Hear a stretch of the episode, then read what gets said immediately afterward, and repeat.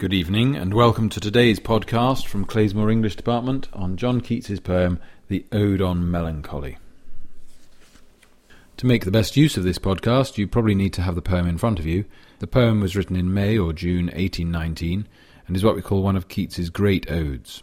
What is melancholy, first of all? Well, for us today, the, the, the simplest comparison would be with depression. That uh, in Keats's time, melancholy was a medical term as well as a general term, which implied a state of anguish or unhappiness or sorrow or a sort of weariness with life, an inability really to go on, a, a lack of energy, a listlessness. And Keats here writes a poem to that state of mind.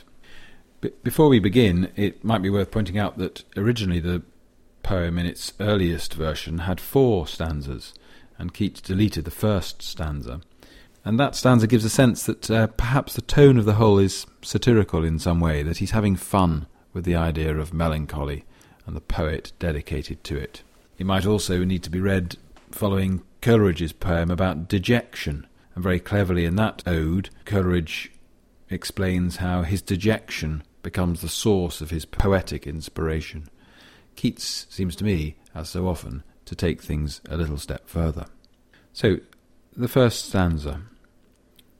No, no, go not to Lethe, neither twist wolfsbane, tight rooted for its poisonous wine. Well, what's he on about? He seems to be talking to somebody and telling them not to go to Hades, not to lose themselves in the river of forgetfulness, uh, not twist wolfsbane, which uh, he's really saying don't commit suicide, don't poison yourself, or or neither suffer thy pale forehead to be kissed by nightshade, deadly nightshade, the sort of poisonous plant, and also make not your rosary of yewberries, nor let the beetle nor the death moth be your mournful psyche, nor the downy owl a partner in your sorrow's mysteries. You know, don't get miserable because you're feeling melancholic. So there's a sort of irony about it. That if you are melancholic, inevitably you're miserable. And Keats is saying, well, don't allow this to become a partner in your sorrow's mysteries. But notice the f- three negative statements in the first four words no, no, go not to Lethe. And it, this negativity continues with neither nor suffer. Make not your rosary, nor let the beetle, nor the downy owl. Constant negatives, and there's a really forceful energy to what he's saying, because although uh, to some extent the ode has grown out of his sonnets, and so it has a kind of uh, sonnet rhyme scheme A B A B C D E C D E. Actually, the rhythm is not at all iambic, certainly not at the beginning. No, no, go not to Lethe. Um, there's a whole series of stressed syllables all in a row, spondees we call them, um, which conveys the passion and the energy of the speaker. Well, who is the speaker and who is he speaking to? Well, in a sense, this poem is often read as though it were Keats, though one must be very careful because Keats withdraws himself from the poems, and possibly it's the speaker speaking to himself. There's not necessarily an external person. He's trying to persuade himself that melancholy is not something to be given into. And the reason for not giving into it comes at the very end of the first stanza, the final line. If you give in to melancholy, then you drown the wakeful anguish of the soul. It's a stunning phrase that in a state of melancholy, yes, the soul is anguished, but out of that anguish comes a wakefulness, um, a heightened sensitivity, a sharper sense of perception because of the suffering that's taking place. We don't often associate that condition with what we call depression, but we would associate it with what we would say as a nervous breakdown the utter pain and suffering of everyday life becomes acute for the person in that condition. And that's comparable, really, to what Keats is saying here about melancholy. Keats, however, is um, not going to dwell on that. He's going to offer a solution. And what does he say in the second stanza? Well, notice that, that the turn, the volta of, of a sonnet comes at the beginning of the second stanza here. But, but when the melancholy fit shall fall, sudden from heaven like a weeping cloud. And in this second stanza, there's a, mar- there's a marvellous um, paradoxical image. He compares melancholy to being like the cloud that suddenly surrounds the green hill in April when the showers come, and that cloud conceals the beauty of the landscape in a shroud. And melancholy, therefore, is already associated linguistically in the poem with death. That, in some sense, the good things of life, the joys of life, are surrounded when you're depressed or when you're melancholic by a shroud. And Keats's response to this is uh, one of passionate engagement with a problem. Don't give in to it, he says, but glut thy sorrow on a morning rose, or on the rainbow of the salt sand wave, or on the wealth of globed peonies. Or if thy mistress some rich anger shows, imprison her soft hand and let her rave. So, um, however you're feeling, then Keats gives us many options, and the polysyndeton, the repetitive conjunctions, or, or, or, or, convey the energy that he feels about this material. And the answer, the, the, fi- the final line, is a characteristic line of Keats, really, where we get this mixing of sensations and the senses. Let her rave and feed deep, deep upon her peerless eyes. Feed, this image of taste and uh, this very physical image uh, about the mistress's eyes. In the third stanza, Keats explains why melancholy is worth bothering about, why it's not something to give in to, and why it's, a, it's actually a benefit to people to suffer from melancholy. Because, as he explains, she dwells with beauty and joy and aching pleasure. So wherever you find beauty, or wherever you find joy, or wherever you find pleasure, you are going to find melancholy as well. A sorrow, a sadness, a kind of death is present even in these uh, moments of intense enjoyment. And from line 25 onwards, in a memorable image, Keats explores precisely what he means by this. So, in the temple of delight, the sort of place where one worships pleasure, melancholy has her shrine. One has to imagine a cathedral in which there's a shrine dedicated to melancholy, sadness, and sorrow. So, in spite of life's joys, sadness and sorrow are present. And notice in line 26 that the, the melancholy is veiled, that it's not easily noticed or seen. Indeed, many people wouldn't notice it or see it. And as Keats explains in line 27, really, the only person who would see it is the one whose strenuous tongue can burst joy's grape against his palate fine, his soul, not anybody else's, but his soul, shall taste the sadness of her might and be among her cloudy trophies hung. And of course, um, although we said Keats isn't present in the poem, there is a strong sense through the use of the word tongue that he's talking about the poet.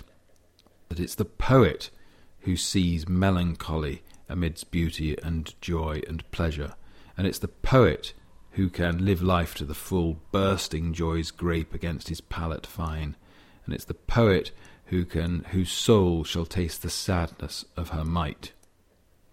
Of course, uh, that we mustn't necessarily read this poem as a simple assertion of these ideas. There's a sense of irony about what Keats is saying. The self conscious poet shall taste the sadness of her might. Let's have a quick look at the uh, language of the poem. Um, we've mentioned the metre and the extraordinary variations in metre that we get throughout the poem, but ha- have a quick look at the, the, the language, let's say, of the second stanza. The rhyme scheme, as we've said, seems straightforward A, B, A, B, C, D, E, C, D, E. If you just look at the lines, you can see fall rhymes with all, and cloud with shroud, rose with shows, wave with rave, and peonies with eyes, a kind of half rhyme. But Keats transforms the sounds and the echoes and the rhyme scheme of the stanza through his use of internal rhyme. So, in almost every line from 15 to 20, in every line from 15 to 20, we have an internal echo of one sound of another, a, a, a form of assonance. So in line 15 we have sorrow and rose. then glut thy sorrow on a morning rose. And in the next line, we have rainbow and wave. And in line 17, globed and peonies. O, the O sound is repeated. In the next line, we have mistress and rich. In line 19, hand and and, the echoes direct. And in line 20, feed and deep, and then deep and peerless. The double E sound is, appears four times in line 20. So, um, if you want to talk or write about the rhyme scheme of this particular ode, indeed most of Keats's odes, you're going to need to write not just about the, the end rhymes, but also about the echoing sounds that run throughout the poetry. This becomes even cleverer in the third stanza, where where the rhyme scheme changes and it becomes A B A B C D E and then D C E. There's a, an interesting inversion of the rhyme there in line 28 and 29 compared with the other two stanzas. Uh, we need to analyse why that might be the case. Um, conventionally, in Keats, it's argued that he's interested in the onrush of time, that the end of the sonnet appears quicker than the poet or the, the, the voice is expecting it to appear, and that's symbolised in a way and conveyed to the reader by the early arrival of a rhyme that you're expecting to come later. So that's one thing to look at towards the end of the stanza.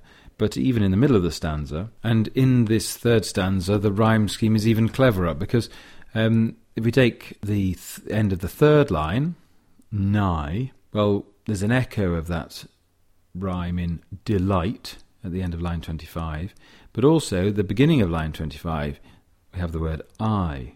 So we get and aching pleasure nigh, turning to poison while the bee mouth sips I in the very temple of delight. So the A rhyme, nigh, although it doesn't appear again at the end in, of any line in the rest of the stanza, actually appears at the beginning of line 25.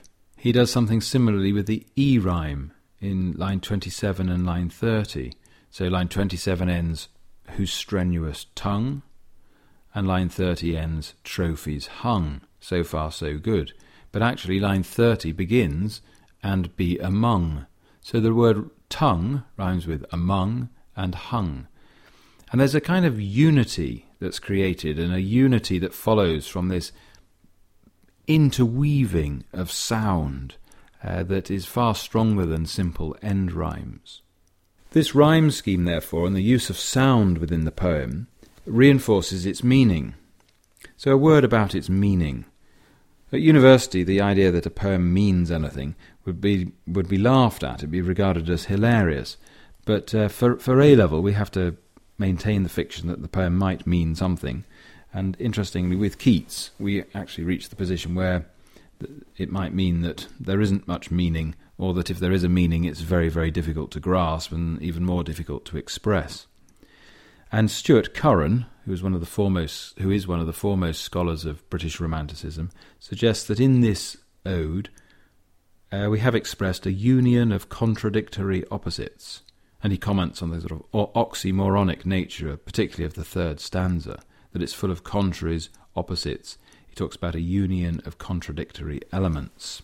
This union is uh, graphically represented by the binding together of the ideas and the sentences through sound. That it's the sound that holds the piece together as well as the external logic of what he's saying. The poem as a whole uh, reminds us pretty firmly, really, of a letter that Keats wrote in the same month to his brother George and George's wife Georgiana. And in that letter, he says that suffering is really essential for life, and that without suffering, an intelligence will remain without identity. That identity, if you wish, is made by suffering. Uh, this is sometimes referred to his um, Vale of Soul Making letter, and it was written on the 21st of April 1819. And so the circumstances of life are but the touchstones of his heart, and what are touchstones but provings of his heart, and what are provings of his heart but fortifiers or alterers of his nature?